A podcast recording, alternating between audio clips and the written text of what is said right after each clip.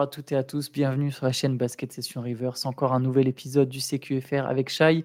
Il y a eu beaucoup de matchs cette nuit, il y a eu neuf matchs. C'était une soirée du play-in, euh, pas du play-in, du in-season tournament. Euh, il s'est passé beaucoup de choses et sans doute vu les images de Rudy Gobert. Avant qu'on se penche sur tout ça, j'aimerais, j'aimerais vous remercier encore une fois pour vos premiers retours sur le livre Une saison en enfer, donc livre qui est disponible sur basketsession.com. Euh, les préventes ont été lancées hier et on a vraiment beaucoup de retours positifs. Je vous avoue que ça fait très plaisir. Donc voilà, donc euh, je tenais à vous remercier là-dessus. Et puis voilà, pour ceux qui ne connaissent pas, qui n'ont pas encore entendu parler du concept, allez voir sur basketsession.com. De toute façon, sur la chaîne, on devrait bientôt vous faire une petite vidéo pour vous détailler tout ça un peu plus en détail. Mais voilà pour, pour le livre. Passons au match. Shai, euh, passons à l'action de la soirée qui est malheureuse. Euh, j'ai le sourire, mais c'est quand même grave. Ce qui, enfin, grave. C'est surtout invraisemblable. Ouais, stupide, invraisemblable, tout ce que tu veux. C'est ce geste de Draymond Green hier soir lors du match entre les Timberwolves et les Warriors. Victoire des Timberwolves 104-101. Ça devient presque anecdotique parce qu'au bout de 1 minute 30, en fait, trois joueurs expulsés Draymond Green, Jaden McDaniels et Clay Thompson.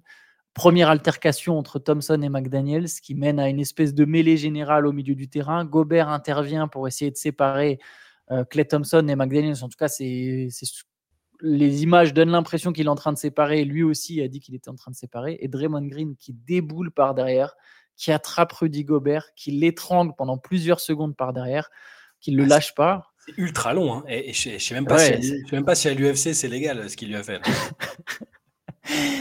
on sent qu'il y avait toute sa rancœur envers Gobert. On sait qu'il y, a, une certaine animosité entre les deux joueurs qui ne s'aiment pas. Il y a déjà eu plusieurs pics interposés. Euh, on sent la je sais pas, on sent la rancœur d'un geste. En fait, il avait envie de se faire Gobert, quoi. Bah, si tu écoutes Rudy après le match, là, dans les, quotes qui sont sorties, il dit que c'est juste parce qu'il fait ça à chaque fois que Curry est pas sur le terrain, et là, Curry était blessé.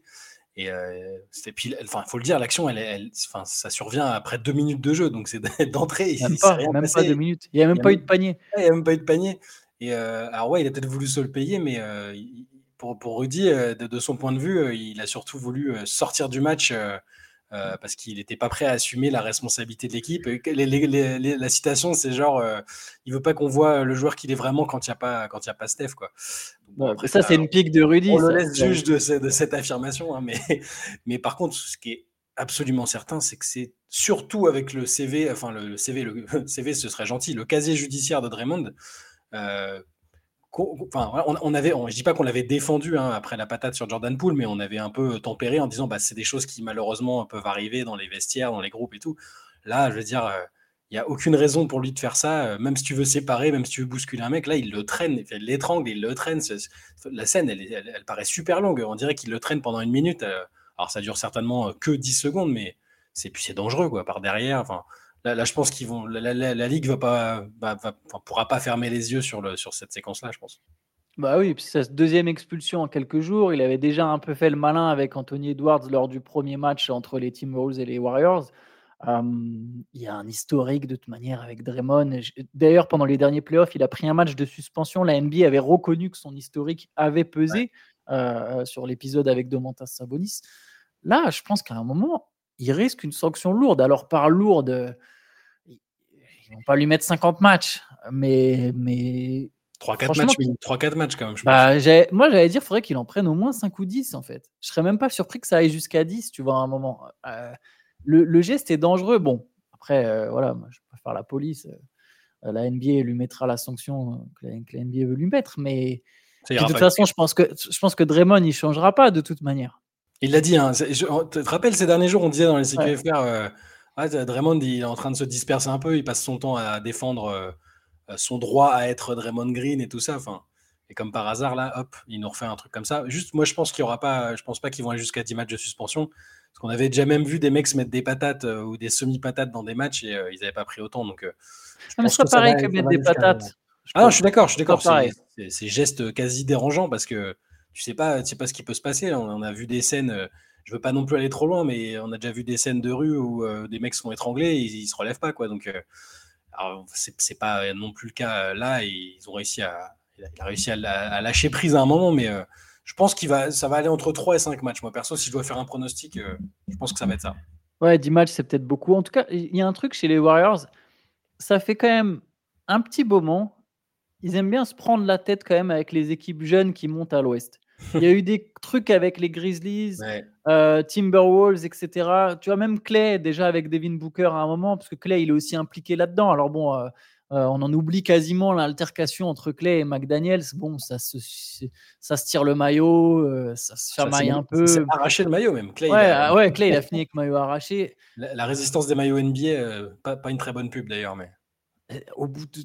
Enfin, tu sais pas, j'ai l'impression que les Warriors, quand ils jouent des équipes jeunes qui montent un peu, ils ont, il y a une certaine animosité un peu bizarre, je trouve. Euh, ils sont passés par là. Peut-être que je me trompe. Ils ont été, ils ont été l'équipe jeune qui monte à un moment, donc euh, peut-être qu'ils ne veulent pas passer le flambeau. Euh. Ouais, je, je sais pas, ça, ça m'intrigue. En tout cas, j'ai été déçu aussi d'ailleurs au passage de la réaction de Steve Kerr, bon, qui après, bon, je comprends, il défend ses gars, mais voilà, outré que Clay Thompson ait été expulsé, bah, pour moi, c'était normal que McDaniels et Clay Thompson, les deux, rejoignent le vestiaire. Je trouvais pas ça choquant. Et puis même sur Draymond Green, euh, bon, il joue la carte un peu, euh, genre, je veux semi-botter en touche en disant, euh, ouais, non, mais Rudy Gobert, on m'a dit qu'il avait ses, ses, mains sur la gorge de Clay Thompson. Alors, sur les images, si on regarde l'angle de dos, juste de dos, on voit qu'on a l'impression qu'effectivement, Gobert a son bras autour de Clay. Il l'a brièvement mais si on regarde l'angle de face, on voit que c'est déjà c'est très bref, c'est pas très fort et c'est surtout ça se sent que c'est quand même dans une intention de séparer plus que de s'en prendre à clé. Il y a plein de monde autour. Hmm. J'ai vraiment pas l'impression que Gobert il arrive en mode je vais me battre. Lui non plus d'ailleurs dit qu'il est pas qu'il arrive pas. C'est pas trop le genre de la maison quoi. Donc bon c'est Enfin bon, voilà. Après, voilà, pour revenir au match, bah, les Warriors, ce match, ils l'ont perdu alors qu'ils comptaient plus de 12 points d'avance, alors qu'il leur manquait du coup Stephen Curry qui est blessé. Plus de peur que de mal. Après, il a une blessure au genou, mais il ne devrait pas manquer trop de temps. Il leur manquait Clay, il leur manquait Draymond. Et ils ont été portés par le rookie euh, Podziemski qui a mis 23 points. Mais au final, ils ont perdu ce match avec, je tiens à le dire, un panier décisif de Carl Anthony Towns. Il met le panier à 3 points à une minute de la fin pour redonner l'avantage à Minnesota. Et il a fait un gros match. Il finit à 33 points, 11 rebonds. Euh, et aussi un autre panier décisif, d'ailleurs, celui de Mike Conley à 3 points sur une passe de Edwards. Et je le trouve important, enfin, je trouve l'action importante dans le sens où Edwards aurait très bien pu forcer le tir. Et il ressort la balle à Conley. Et je pense que c'était une certaine preuve de maturité de la part d'Edwards de faire la passe à ce moment-là. Et il y a aussi une action euh, pour. Euh, enfin, j'allais dire pour être chauvin, c'est pas chauvin, c'est factuel. Euh, à 30, 40 ou 30 secondes de la fin, il n'y a, que plus 1 pour. pour Minnesota et, Rudy fait une super action défensive où il bloque déjà le, enfin, il, obstrue le passage à Chris Paul euh, au moment où il, allait dégainer son, petit shoot à mi-distance. Et il, trouve le temps de, après de sortir défendre sur, euh, sur Saric. C'est Saric qui est dans le corner. Euh, et, le contrer à trois points, alors que ça aurait, ça aurait quand même changé beaucoup de choses, je pense, si Saric avait marqué ce panier. Et encore un match de très bon niveau défensif pour Rudy, au-delà du drama qu'il y a eu dès les deux premières minutes. Yes, allez, on enchaîne. défaite des Sixers Philly qui est resté sur 8 victoires de suite, qui s'est incliné contre Indiana, 132 à 126 pour les Pacers. Gros match de Tyrese Liberton, 33 points, 15 passes. Euh, je crois qu'il n'a pas perdu de ballon. Oui. Sur les deux matchs cumulés, il a perdu aucun ballon ou un ballon. Il a dû faire je ne sais pas combien de passes. Euh, c'est un nouveau record NBA d'avoir de, autant de passes 32 passes, 32 passes décisives en cumulé sur les deux matchs sans perdre aucun ballon. C'est, ça, ça, s'était jamais vu. Le nouveau point god euh, de la NBA. Embiid avait fait un gros match aussi, 39 points, 12 rebonds, 6 passes. Euh, Maxi, 27 points, mais en étant limité à 9 sur 23 au tir dans la foulée de ses 50 points. Euh, Anthony Melton a mis 30 points. Bon, fin de série pour Philly. Puis Indiana, ça continue de, cavaler. Ali Burton est incroyable. C'est toujours fun à regarder. Hein. Puis Ali Burton, je l'ai déjà dit, je sais plus hier ou avant-hier, je me perds dans les jours. Mais moi, pour moi, là, à ce stade-là, enfin, ne peut pas l'écarter de la conversation pour la MVP sur le, sur le premier mois de compète. C'est pas possible parce qu'il est trop il est juste trop fort en fait. Enfin, 30 points, 15 passes, euh, aucune perte de balle contre la, ce qui était quasiment bah, la meilleure équipe à l'Est depuis le début de la saison. Euh, je le trouve, euh, bah, je le trouve incroyable, voilà, tout simplement. Ouais, il sublime une équipe qui n'est pas extraordinaire sur le papier, qui n'est pas mauvaise. Hein, il y a des bons joueurs, mais, mais ce n'est pas non plus incroyable sur le papier. Ce serait très intéressant à Liberton de le voir aux côtés d'une très grosse superstar, genre d'un joueur meilleur que lui offensivement au scoring. je me demande à quel point il peut élever le niveau de jeu. Par exemple, on voit Murray, à, tu vois, alors Murray n'est pas du tout dans le même style qu'Aliburton, mais quand je vois le duo Jokic-Murray, je me demande ce qu'Aliburton pourrait donner avec un, bah, soit un intérieur ou un extérieur, peu importe, mais avec une autre grosse star, juste pas forcément un arrière. Ça, ça, ça peut Mmh. vraiment être très intéressant. Ouais. Euh, Peut-être que ça arrivera un jour à Indiana ou ailleurs, on, on verra.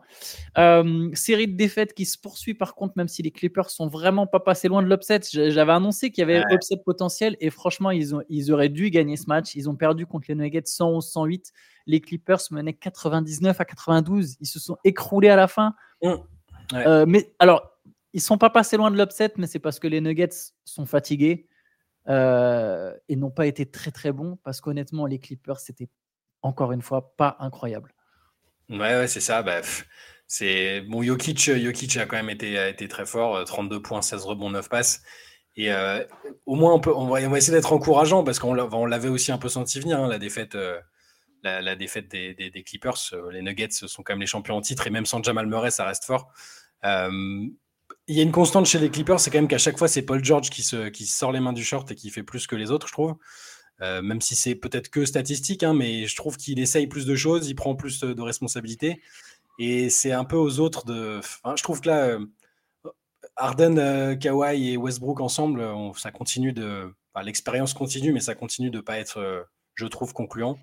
Euh, ils ont, au moins, ils ont, ils sont pas passés loin. Ils ont montré un peu plus. Il y avait un peu plus de mouvement, un peu plus de presque d'envie, j'ai envie de dire. Euh, ça s'est pas soldé par une par une victoire, et ça fait six défaites de suite. Mais euh, allez, on va essayer d'être optimiste et, et- et d'encourager les Clippers. Il y, a, il y a un petit peu de mieux.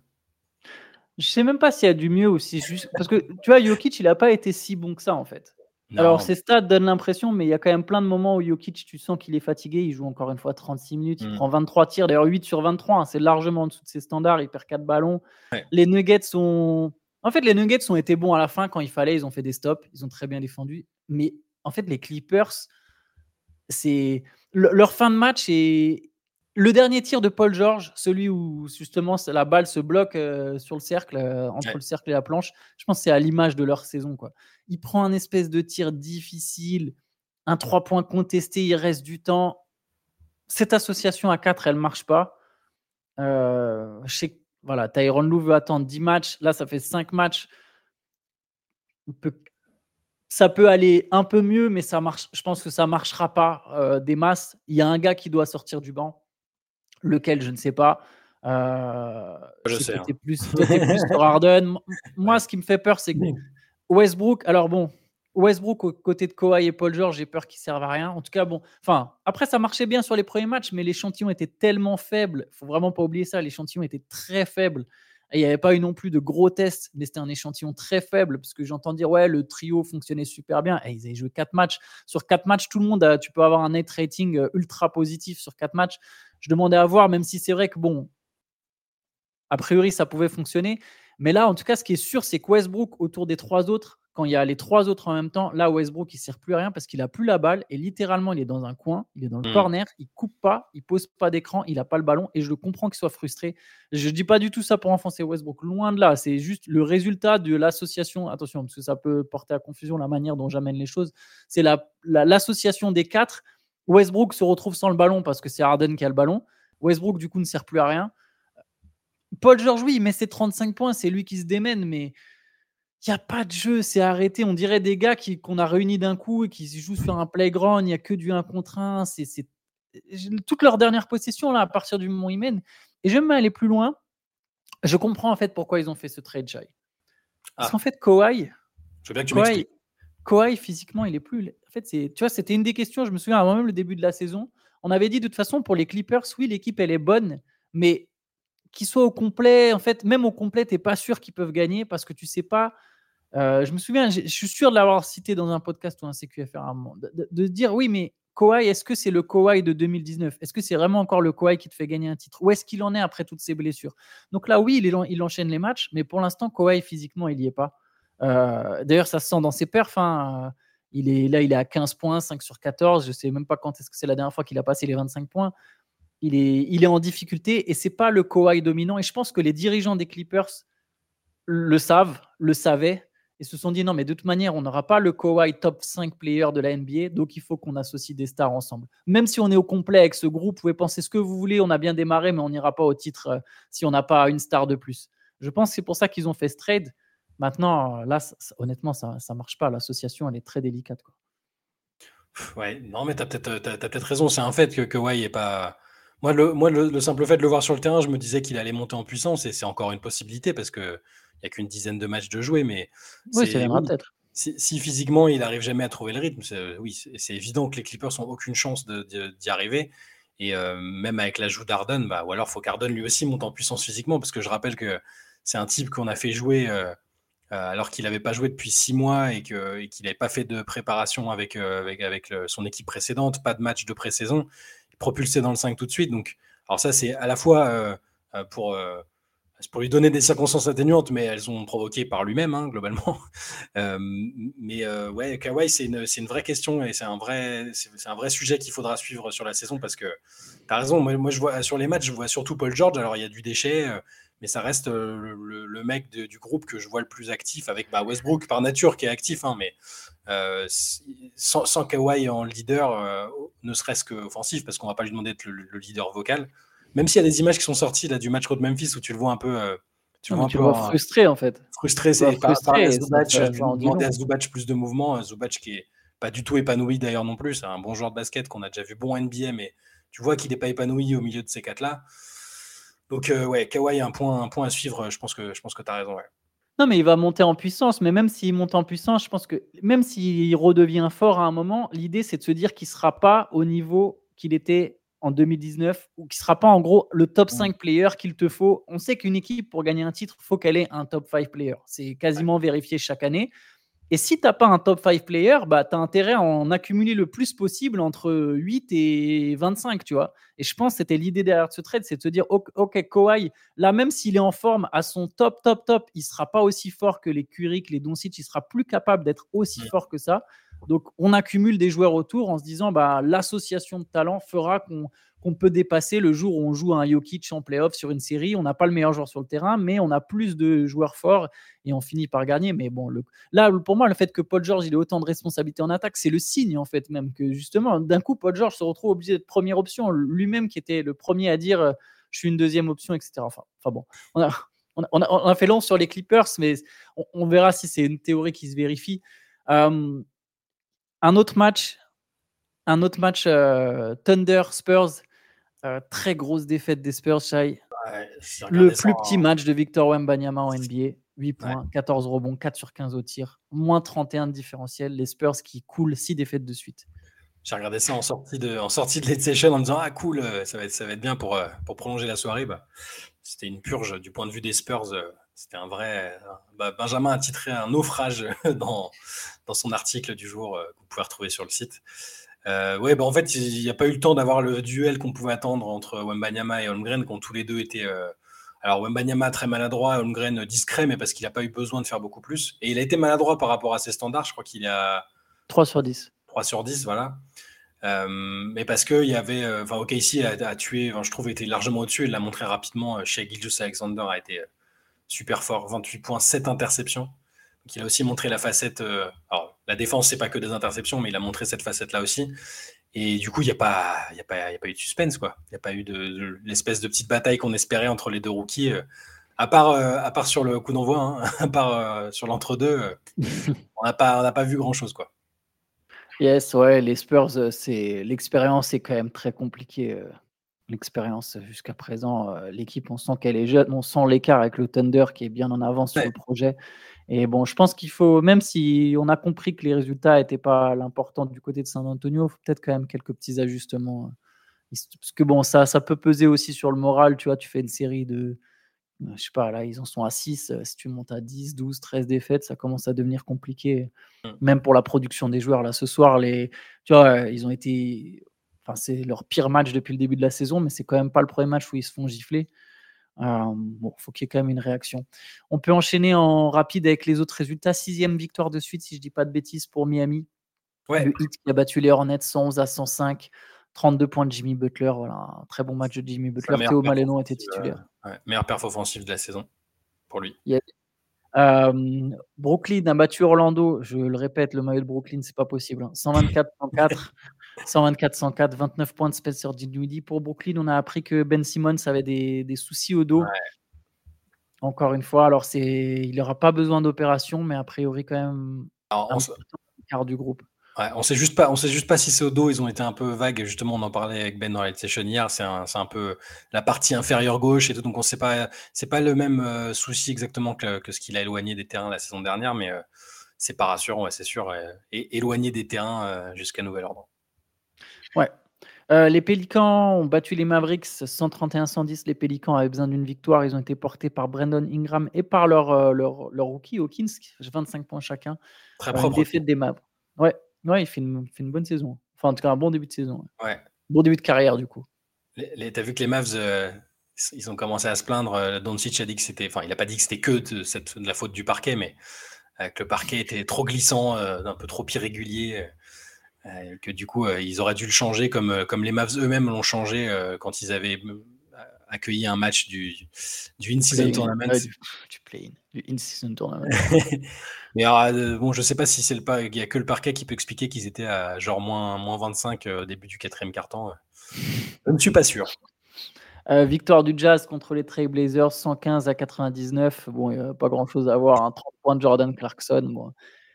Portland est de toute manière déjà avec beaucoup de blessés va perdre beaucoup de matchs pour le coup là aussi cette saison victoire des Lakers contre les Grizzlies, c'est la neuvième défaite des Grizzlies en 11 matchs. Victoire 134-107 des Lakers.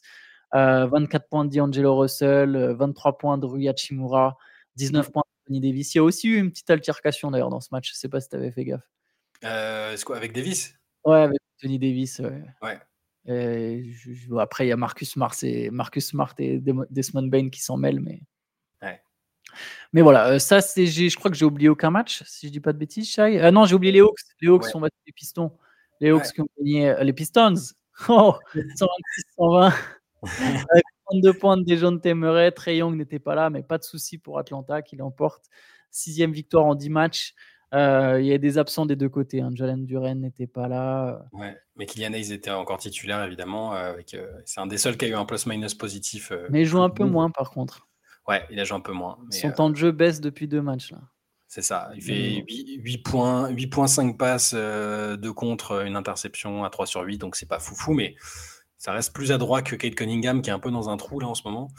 Euh, mais bon, moi j'essaie de, on essaie de retenir les trucs positifs. Les, trucs positifs, un, plus-minus positif de plus 12 quand tu, quand, quand, tu perds un match comme ça, ça, ça, reste ça, reste à ranger au rayon du truc positif. Quoi. On n'est pas, il n'est pas dans un, dans, un trou comme il a pu l'être par le passé parfois. C'est clair. La belle perf, c'est pour Ozar Thompson. 21 points, 8 rebonds, 5 passes, 3 interceptions, 2 contre à chaque fois. Lui, vraiment, il remplit toutes les lignes de la feuille de stats. Il commence à trouver son rythme en attaque. Euh, bon, on l'a déjà répété, mais vrai, vrai bon joueur, le, le Ozar Thompson. Euh, on peut peut-être finir par une petite info, une petite rumeur avant de terminer ce CQFR. Mm. Ça concerne Zach Lavine. Zach Lavine, les Bulls seraient de plus en plus ouverts à l'idée de le transférer. Il y aurait notamment déjà trois équipes intéressées Miami, Philadelphie et les Los Angeles Lakers. Est-ce que ça t'inspire quelque chose? Je j'arrive pas, je, sais pas, j'arrive pas, j'arrive à le voir dans aucune de ces trois équipes. C'est bizarre. Hein. je sais pas pourquoi. Je sais pas si c'est parce que c'est un profil de joueur euh, exclusivement offensif quasiment, mais euh, bon après il, serait il serait utile à Miami qui a besoin aussi d'apport offensif. Hein, on sait qu'ils avaient voulu Bradley Bill notamment, Lillard, qui sont des joueurs euh, presque aussi exclusivement offensifs. Mais je, sais pas. Après, c'est peut-être juste de l'ordre du visuel, hein, tu vois, le, maillot sur le, maillot sur lui, je, je sais pas, je le voyais pas. Les Lakers, euh, bah, vu qu'il a, il a joué en Californie, ça peut faire du sens pour lui. Il a toujours dit qu'il aimerait, aimerait bien y retourner à un moment de sa carrière.